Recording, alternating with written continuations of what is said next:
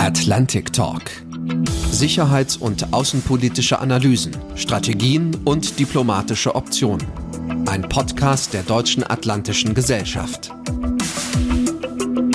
Ich begrüße Sie herzlich zu unserem heutigen Atlantic Talk. Ich bin Oliver Weiland, Ihr Moderator in dieser Folge 4.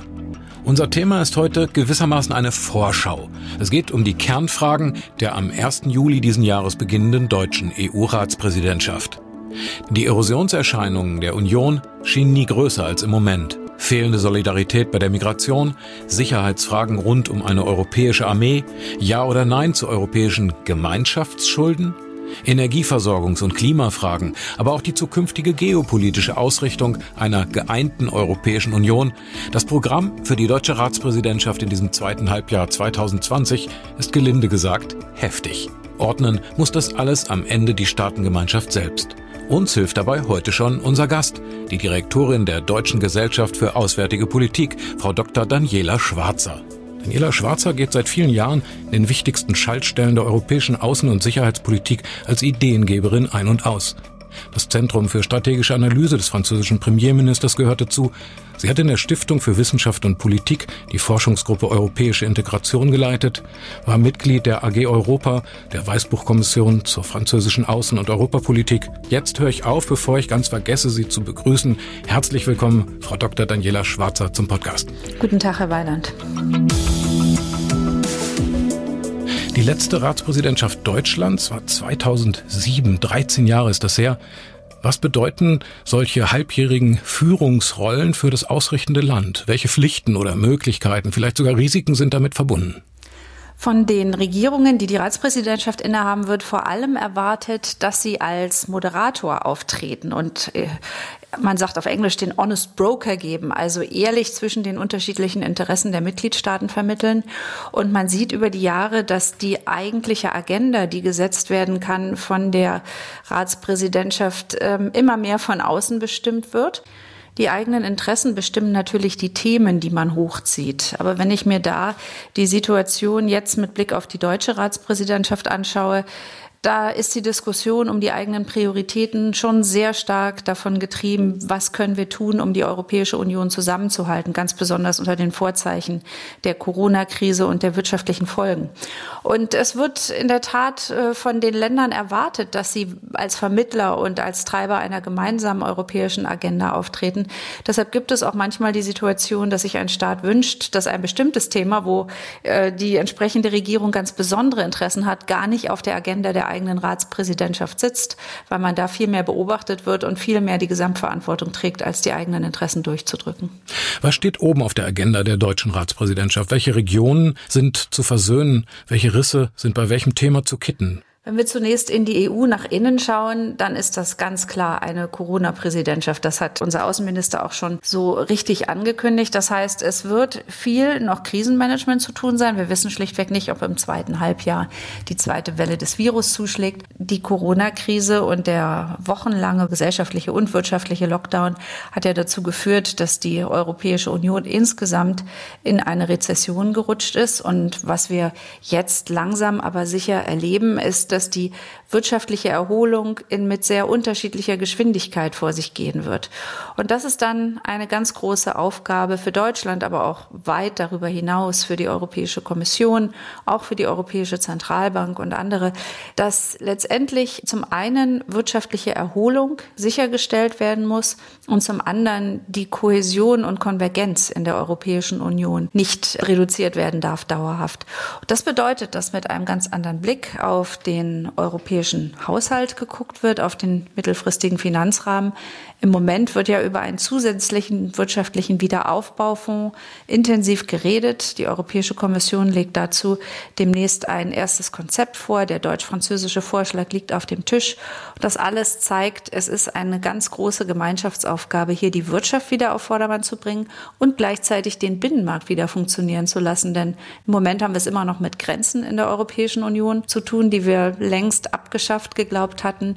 Wir sehen enorme Wettbewerbsverzerrungen, die eigentlich im Binnenmarkt auch nicht da sein sollten durch die unterschiedlichen Subventionspolitiken der Regierungen. Und da muss Deutschland, da muss aber natürlich allen voran auch die Europäische Kommission und die anderen EU-Institutionen ran. Halten Sie persönlich den jetzt diskutierten Weg europäischer Schulden die zeitlich befristet und ausschließlich zweckgebunden für die Pandemiefolgen von der EU aufgenommen werden dürften, für einen guten Vorschlag. Der Vorschlag ist absolut sinnvoll. Warum? Weil Europa mehr Geld braucht, als im Moment von den Mitgliedstaaten gemeinsam einfach so zur Verfügung gestellt werden kann. Das heißt also, das Geld muss irgendwie aufgenommen werden. Und wie macht man das am besten? Nicht indem die Staaten, die ohnehin im Moment äh, schon hoch verschuldet sind und sich zu schlechteren Konditionen an den Märkten finanzieren müssen, indem die das tun, sondern indem man das AAA-Rating, das die Europäische Union hat, nutzt, gemeinsam die Schulden aufnimmt, dann ganz klar natürlich vorher definiert, wofür das Geld ausgegeben werden kann und soll im Rahmen von europäischen Programmen und äh, so letztendlich es schafft, Europa aus dieser tiefen Krise zu holen. Das heißt, zwei wichtige Probleme müssen tatsächlich politisch noch beantwortet werden. Zum einen die Frage, was ist der richtige Weg, ähm, dieses Geld bereitzustellen? Und da gibt es mittlerweile sehr interessante und gute Modelle bis hin zu sogenannten äh, Perpetual Bonds. Das sind also Anleihen, die kein Verfallsdatum haben. Das ist ein Finanzierungsinstrument, was in der Nachkriegszeit in Europa in einigen Staaten sehr gut eingesetzt wurde wurde, mit einem niedrigen Zins dauerhaft Finanzierung erlaubt hat. Und das ist sinnvoll. Die Europäische Union hat bereits die Instrumente. Sie nimmt also seit Jahren für klar definierte Programme Geld auf. Und das ist aus meiner Sicht der richtige Weg. Die andere Frage ist, wie geben wir das Geld aus? Und da hat sich die Bundesregierung zu Recht auch schon bewegt, nämlich es wird anerkannt, dass wir in einer Situation sind, wo wir tatsächlich Geld als Transfers zur Verfügung stellen müssen. Da mag man jetzt sagen, naja, dann zahlt Deutschland am Ende wieder für die anderen. Das ist richtig. Aber warum tun wir das? Weil wir ein ungeheures Interesse haben, dass der Binnenmarkt und der Euro bestehen bleiben. Wenn wir uns überlegen, was das Negativszenario wäre, also Italien knickt uns weg, kippt aus dem Euro raus und vielleicht die ganze Eurozone löst sich auf, wären die wirtschaftlichen Folgen für Deutschland mit die schlimmsten, weil wir eine absolut exportabhängige Volkswirtschaft sind, ganz viel in den Binnenmarkt exportieren und weil wir wahrscheinlich dann wieder eine der stärksten nationalen Währungen in Europa hätten. Das würde bedeuten großer Aufwertungsdruck, ein hoher Außenwert und damit eine Belastung unserer Exportfähigkeit. Das ist ganz kurz gesagt einer der Gründe, warum wir großes Interesse haben, dieses System zu erhalten. Es ist immer von Nord-Süd die Rede in Bezug auf die Finanzierungsfragen. Aber es gibt noch mehr Themen, wo man Regionen quasi den Rissen, wenn ich das so sagen darf, zuordnen kann. Lassen Sie uns auf die zweite wichtige Trennlinie schauen, diese letztendlich Ost-West-Linie, obwohl auch das sicher nicht geografisch einfach so immer nur zuzuordnen ist, aber worüber muss da gesprochen und verhandelt werden? Da geht es vor allem um Fragen von Demokratie und Rechtsstaatlichkeit.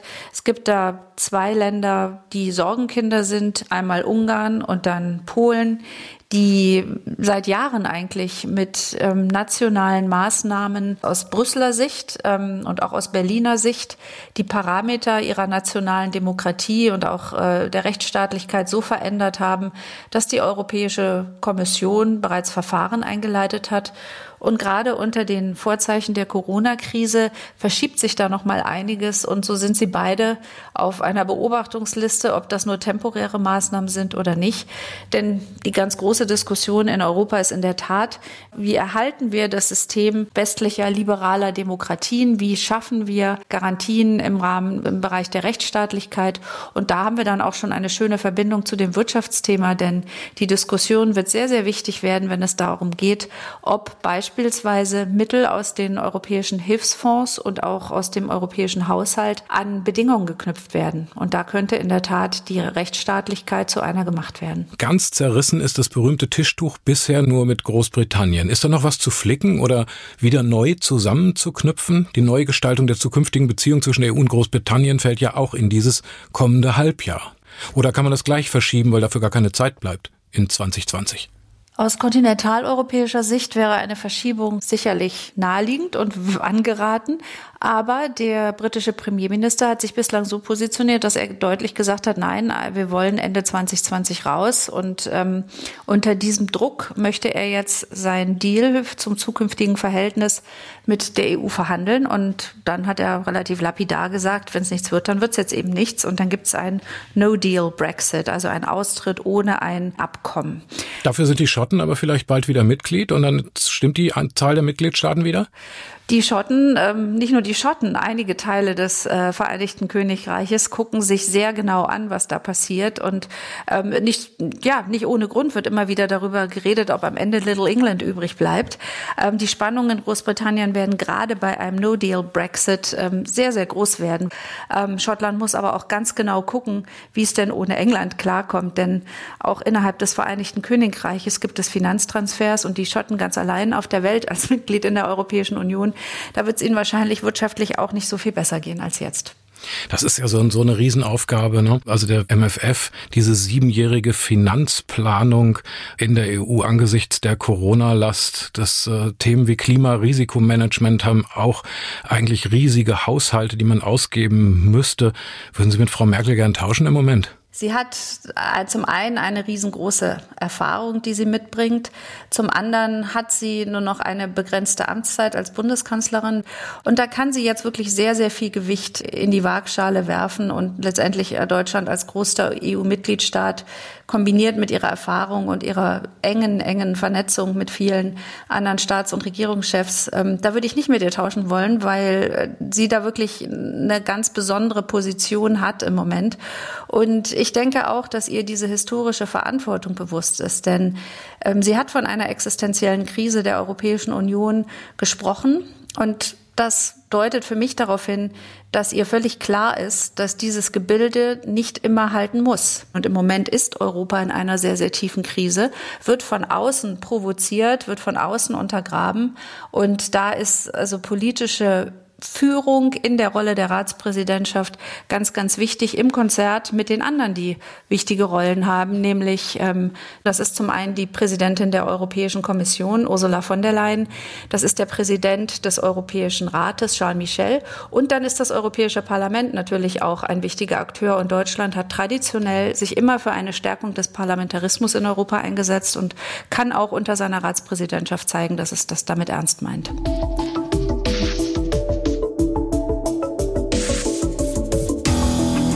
Wir kommen stärker nochmal auch zur Außenpolitik. Frau von der Leyen hat davon gesprochen, dass Europa die Sprache der Macht erlernen muss.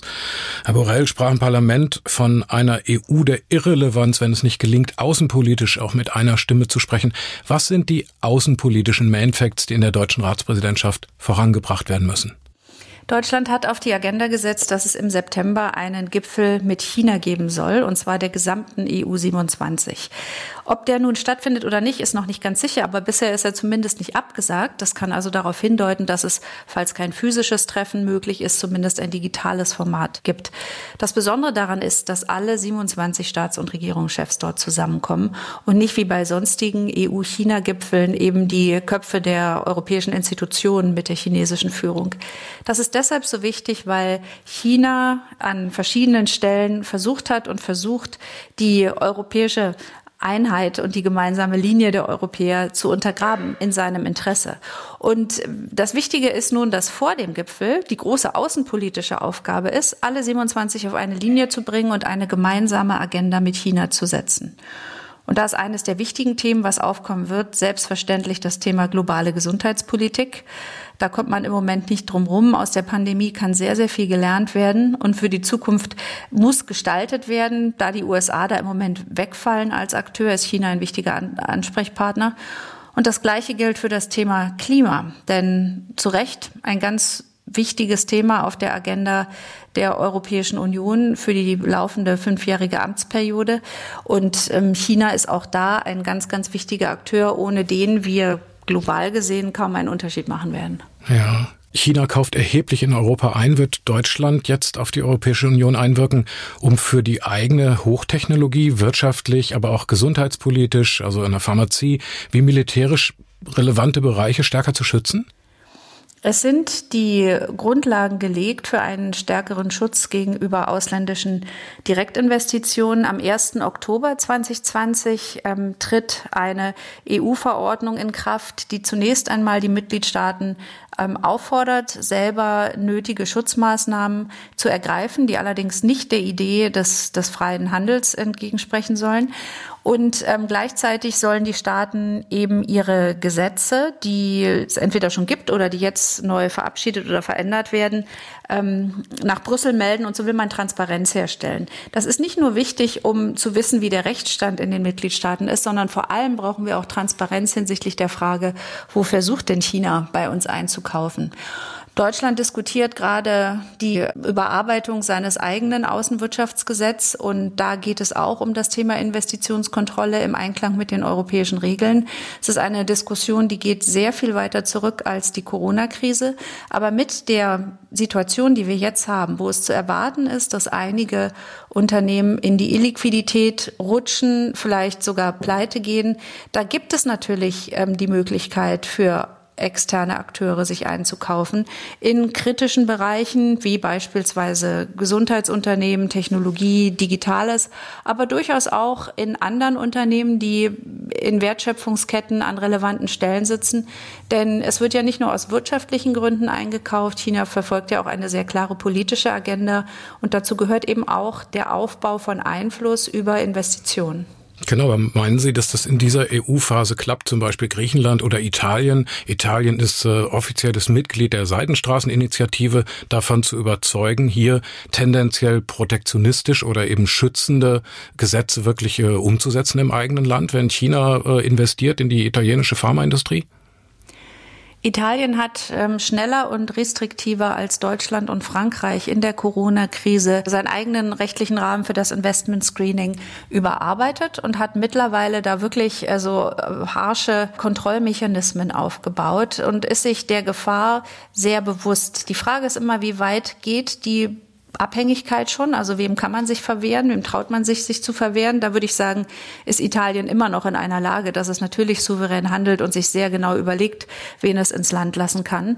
Und ähm, zum Zweiten ist die Frage, wo kommen denn die Alternativen her? Wer ist denn noch da, um zu investieren? Und das ist letztendlich ein Fehler, den die EU in Bezug auf Griechenland gemacht hat, weil Sie das Beispiel auch nannten. Als äh, Griechenland während der Staatsverschuldungskrise ab dem Jahr 2010 von seinen Geldgebern aufgefordert wurde, zu privatisieren. Da standen große Projekte ähm, letztendlich auf dem Markt und man hat Investoren gesucht. Es waren allerdings keine Europäer da. Mhm. Und so konnte sich China in den Hafen von Piraeus, ein logistischer Hub, der ganz, ganz wichtig ist, einkaufen. Und ähm, da muss man sagen, solange die Europäer das nicht strategisch betrachten und solche Momente verschlafen, äh, solange hat China und haben andere ein relativ leichtes Spiel. Aber das Bewusstsein dafür ist ganz, ganz deutlich gewachsen. Und wie gesagt, Italien hat bereits seine eigenen Richtlinien maßgeblich verschärft. Ja, ist ein schönes Beispiel, wie der Blick nach außen dann doch auch ein Aufeinanderzugehen innerhalb der Mitgliedstaaten wachsen lässt. Auch Außenpolitik, Frau Schwarzer, aber ein anderes Thema. Unser gutes Verhältnis zu den USA gehörte bisher eigentlich immer sozusagen zur DNA der bundesdeutschen Außenpolitik. Ist das europäisch-atlantische Verhältnis aktuell bedroht durch die Bestrebungen innerhalb der EU zum Aufbau einer europäischen Armee, durch die Diskussion um eine bundesdeutsche Drohnenbewaffnung, die Debatte über eine nukleare Teilhabe Deutschlands? Wie bewertet die US-Administration diese Bestrebungen zu größerer Unabhängigkeit der EU, aber eben auch die Rolle eines des wachsenden deutschen Selbst- oder Machtbewusstseins in dieser Zeit der Ratspräsidentschaft. Was wünschen sich die Amerikaner eigentlich von uns, abgesehen mal von den Bestellungen von F-18-Bombern durch Frau Kramp-Karrenbauer?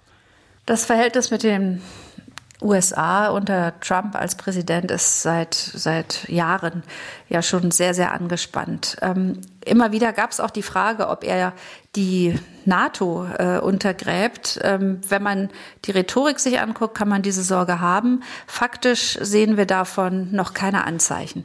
Es wurde allerdings in Washington sehr sensibel darauf reagiert, als äh, die Europäer äh, ihre eigene verteidigungspolitische Zusammenarbeit im Bereich der sogenannten PESCO ähm, vorangebracht haben und eben auch, weil da Geld fließt, weil es da einen Fonds gibt zur Finanzierung von Rüstungsprojekten, ähm, weil da europäische Rüstungszusammenarbeit gefördert wird, weil Forschung und Entwicklung unterstützt wird. Und da war da sofort dann auch der Brief aus New York da, der gesagt hat, wenn ihr unsere Industrie davon ausnehmt, dann werden wir euch das spüren lassen. Das heißt also gleich wieder die Drohung. Trump hat Europa und hat speziell auch Deutschland ja nicht nur als Konkurrenten ausgemacht, sondern äh, uns letztendlich auch als, als Feind punktuell bezeichnet. Das ist, glaube ich, nicht die Überschrift, die man dem Verhältnis geben sollte, weil die beidseitigen Abhängigkeiten doch so groß sind und an vielen Stellen sehr, sehr gut zusammengearbeitet wird. Aber äh, wir dürfen nicht vergessen, Amerika wählt äh, im November 2020, also im vorletzten Monat der deutschen Ratspräsidentschaft und Donald Trump wird die Außenpolitik für innenpolitische Zwecke noch mehr instrumentalisieren, als er das in den letzten Monaten schon gemacht hat. Und das bedeutet, dass er Feindbilder braucht, dass er Druck ausüben wird. Das große Feindbild für ihn ist China.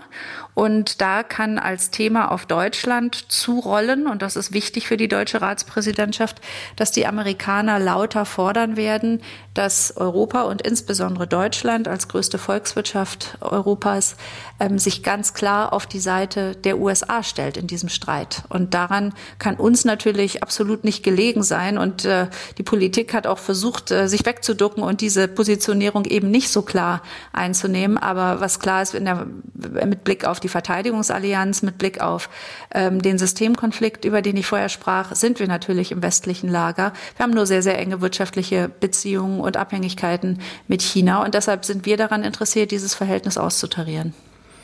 Ja, auch wenn Trump das instrumentalisiert, äh, das, was er dann vorbringt, könnte ja durchaus auf Verständnis treffen, auch in der Mitte Europas. Also erwarten die anderen EU-Staaten vor diesem Hintergrund mehr deutsche Führung oder fürchten sie die eher?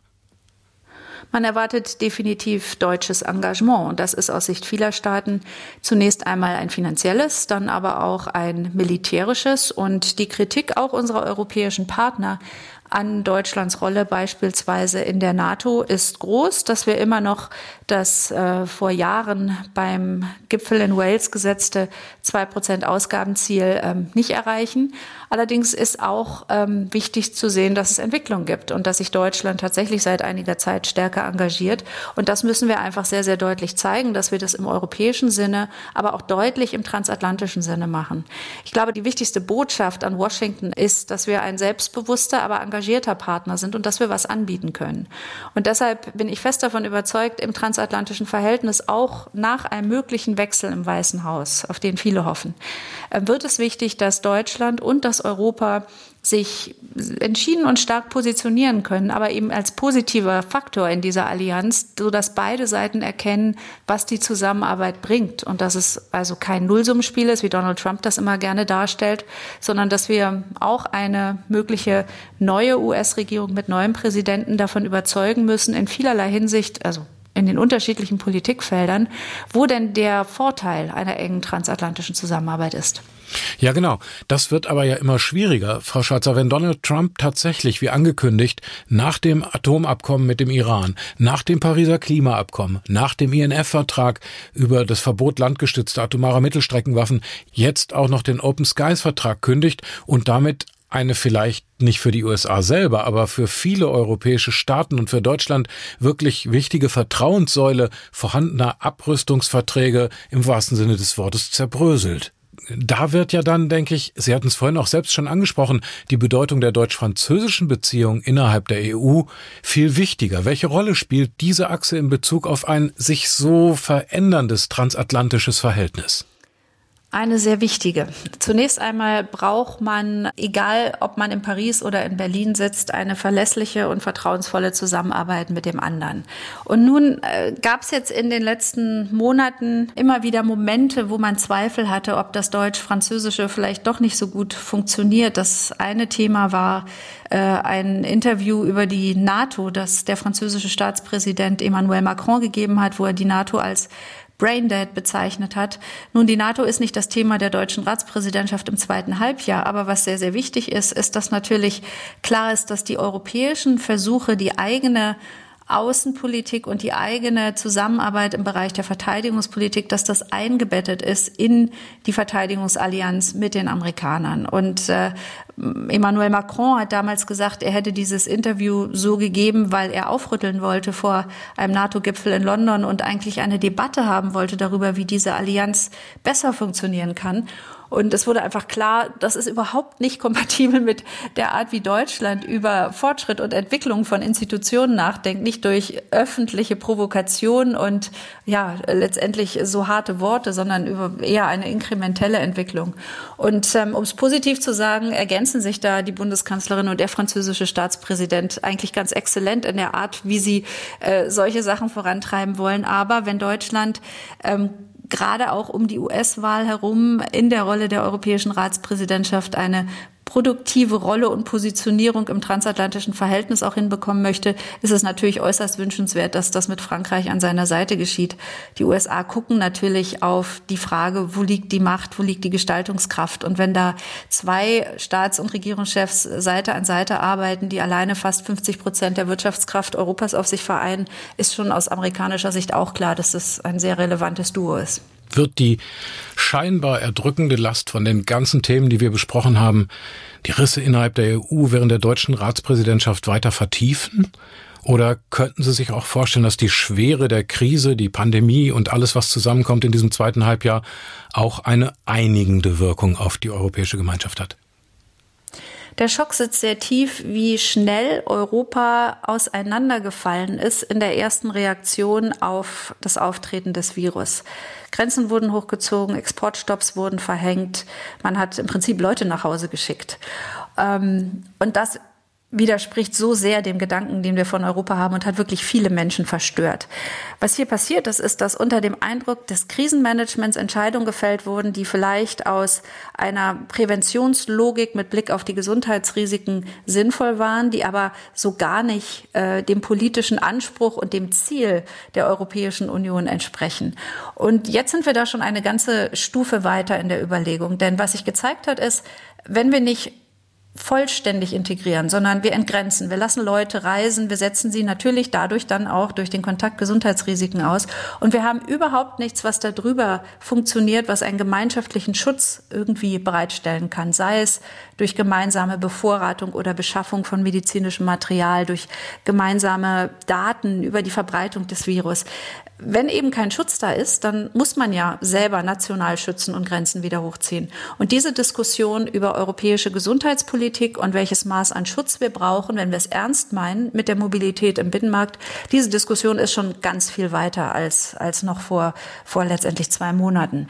Und die Diskussion um die Frage, wie retten wir denn unsere Wirtschaft in dieser riesengroßen Krise, auch die ist sehr viel weiter. Wir reden mittlerweile über ähm, höhere Transfers. Wir reden mittlerweile über die Frage, wie wie können wir denn gemeinsame Bonds auflegen. Und wir wollen das verbinden mit einer doppelten Agenda der Transformation, nämlich zum einen Klima und zum Zweiten Technologie und Digitalisierung. Und das sind ganz klar zukunftsgerichtete Aufgabenbereiche, die Europa, wenn es sich die Welt anguckt, sei es aus Paris, aus Rom oder aus Berlin, ist eigentlich völlig klar. Wenn wir da alleine im Wettbewerb stehen mit Amerika oder ähm, China als Italien, als Frankreich oder als Deutschland, dann werden wir nicht viel ausrichten. Aber wenn wir diesen Moment jetzt ergreifen und ich sehe da wirklich politische Bewegung, dass das erkannt wird und auch umgesetzt wird, der deutsch-französische Vorschlag Vorschlag ist wirklich ein Zeichen dafür, dann können wir gemeinsam vorankommen. Und ich sehe tatsächlich, dass es entgegen aller Unkenrufe im Moment wieder eine Bewegung gibt, dass Europa versteht, dass Krisenmanagement und die eigene Stärkung durch wirkliche maßgebliche neue Schritte, dass das Hand in Hand gehen muss. Frau Dr. Daniela Schwarzer, ich danke ganz herzlich fürs Gespräch. Sehr spannend, sehr interessant, hat sehr viel Spaß gemacht. Ich danke Ihnen. Ja, und damit sind wir bei der Vorschau auf den nächsten Atlantic Talk. In der Folge 5 wollen wir uns eine für unsere Außen- und Sicherheitspolitik oft unterschätzte Region anschauen, und das ist der Westbalkan. Sechs Nicht-EU-Staaten, die in jeder Europalandkarte wie der Innenhof der Europäischen Union sofort ins Auge fallen. Unser Gast ist der ehemalige Bundeslandwirtschaftsminister und CSU-Bundestagsabgeordnete Christian Schmidt. Unter drei verschiedenen Verteidigungsministern hat sich Christian Schmidt als parlamentarischer Staatssekretär im Verteidigungsministerium mit dem politisch so enorm vielschichtigen Westbalkan befasst. Und Christian Schmidt ist der Präsident der Deutschen Atlantischen Gesellschaft und somit der hauptverantwortliche Veranstalter dieses Atlantic Talks. Ist eine weitere EU-Erweiterung um die Staaten des ehemaligen Jugoslawiens und um Albanien sinnvoll? Ist sie nötig? Ist sie überhaupt möglich? Wieso wird ausgerechnet Albanien zum Brennpunkt internationaler Verwerfungen zwischen dem Iran und den USA? Das möchte ich von dem ausgewiesenen Außen- und Sicherheitsexperten Schmidt wissen, aber auch, wieso die USA den Westbalkan aktuell gegen europäische Interessen so massiv destabilisieren, dass sie sogar vor dem Sturz demokratisch gewählter Ministerpräsidenten nicht zurückzuschrecken scheinen. Christian Schmidt wird dazu vermutlich Tacheles reden, denn wie der DRG-Präsident gern von sich selbst sagt, so ist er, der Schmidt. Ich würde mich freuen, wenn Sie wieder dabei sind bei der Folge 5 und wünsche Ihnen bis dahin alles Gute. Ihr Moderator Oliver Weiland. Atlantic Talk. Jeden Donnerstag neu um 16 Uhr. Ein Podcast der Deutschen Atlantischen Gesellschaft.